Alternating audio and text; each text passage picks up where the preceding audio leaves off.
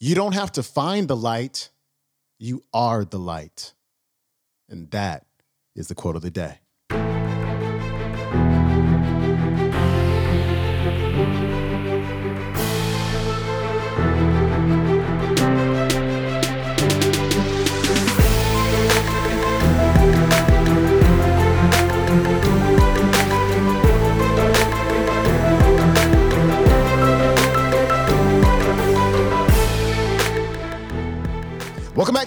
The Quote of the Day Show. I'm your host, Sean Croxton of SeanCroxton.com. Today, we got a brand new speaker on the show for you. We've got Sally Hogshead on the show, and she's talking about being authentically you, owning who you are, and discovering and embracing the things that are different about you.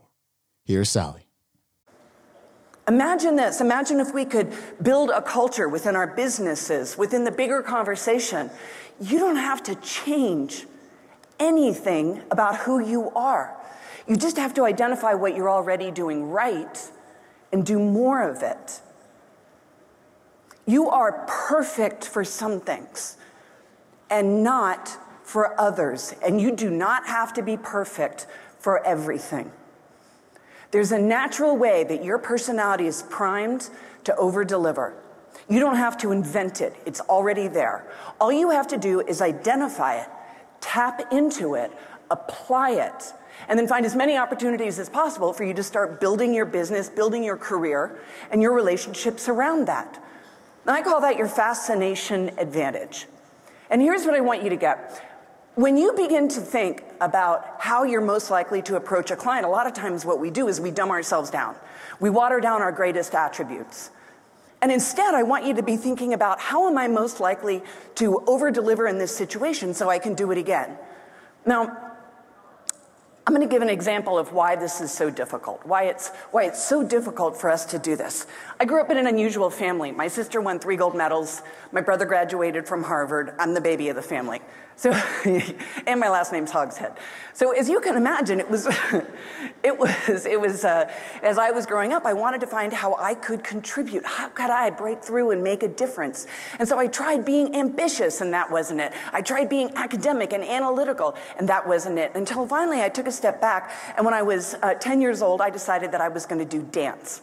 Now, the reality is, I really wasn't very good. And my teacher said to me, You know, Sally, you're really not very good, but you do have a certain spark. And I thought, A spark, I can work with that. So it was the day of the recital, and I was wearing one of those um, awesome costumes with um, sequins that were super itchy, highly flammable polyester. The straps that were like cutting into my shoulders, and it was the most fabulous thing that I'd ever seen. And so I had been practicing the dance steps, and it was, more technical than I would normally like to do. I really like to do jazz hands. Do jazz hands with me. See, jazz hands are just fun. You can't not love jazz hands. Unfortunately, this dance was not jazz hands. So it was a solo in the dance recital. My teacher leaned down to me, and just as the music went on and I saw the spotlight, and I said, That's the light. My teacher said to me, Just don't forget the steps. So I went out and I got in the spotlight. And I totally forgot the steps. And I mean, it's funny now. It was really not funny at the time. It was, it, it was my first experience of humiliation bordering on shame. And I want you to think to yourself what are the times in your life when you put yourself out there, when you wanted to be fascinating and you wanted to make a difference in some way? And you got shut down. You didn't make the team. You got broken up with. You got fired. What are the times in your life when you took those most fascinating qualities about you and you packed them away, you put them in a box, you put them on the shelf, you closed the door and you walked away? I am not kidding when I tell you, I never took another dance lesson ever again, ever. What did you kill off within yourself? What are the differences that define who you are? You don't have to learn how to be fascinating. You unlearn boring. You don't learn how to be fascinating, you unlearn boring. And the problem is, I see this happening with my kids. The problem is that when we hear enough times that we have to be better, that we have to fix ourselves, that we're not, we're not measuring up, that there's some kind of arbitrary scorecard that tells us that in order to move forward in life, we have to incrementally claw our way along a treadmill comparing ourselves to other people. And that is just soul crushing. In a culture that's focused on better, there isn't room for difference.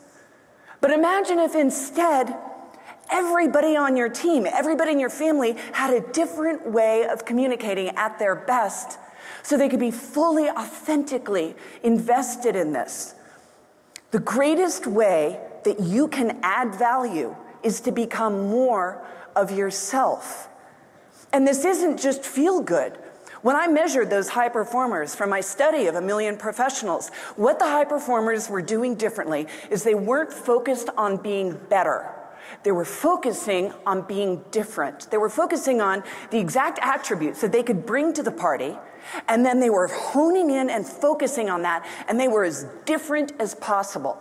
And they didn't even necessarily know that they were doing it. So think to yourself what are those qualities that define who you are at your best, how you are most likely to impress people, to hold their attention. Because here's the deal having the best idea doesn't matter if nobody notices or cares. I'm an author. Writing the best book doesn't matter if nobody reads it. It's not enough to be the best attorney if you don't have any clients. It's not enough to develop the best product if nobody buys it. Being the best is not enough if nobody notices or cares. Being the best is not enough. It's not, it's not enough that you can't just be better. Being the best is not enough as the world becomes more distracted, more commoditized, more crowded. What is enough is being different, focusing on the exact attributes, not different for the sake of different, different in a way that strategically defines and sets apart who you are. Now, it's not easy for you to know the qualities that make you different because, in order for you to see how other people see you at your best, we have to look through the lens of branding. It's almost impossible to look in a mirror and have an objective perspective on yourself. So, I'd like to give you some resources that you can, that you can find out what makes you different. Now, think about this. A traditional way that we evaluate ourselves is in what ways am I better and in what ways am I worse? And I want you to begin thinking about this internal conversation that you already have going. Oh, I'm better at driving, but I'm not fascinating. That's a perfect example. Oh, I wanted to be a better ballet dancer, but I couldn't be different, so therefore I quit. What are the situations in your life in which you were faced with the possibility that you were not enough? And that you are being evaluated according to somebody else's criteria of how you should or shouldn't succeed. Well, here's an idea. What if success is not absolute? What if we each have our own ways of over delivering, making a difference, making a change? And so the problem when we begin to focus on how we can be better is that we kill off the possibilities of how we are already different. Better lives in the eyes of somebody else. It's a judgment that's projected on you. Different is available for everybody. So, as you go back, as you begin to think of your teams and your family and your significant other, here's what I want you to think about. Find those qualities that differentiate you. Better is not differentiating, it's a commodity. Different is differentiating, but you have to know what makes you different. And then once you identify that, especially with adjectives, begin to think about your career. What are the ways in which you are able to deliver this?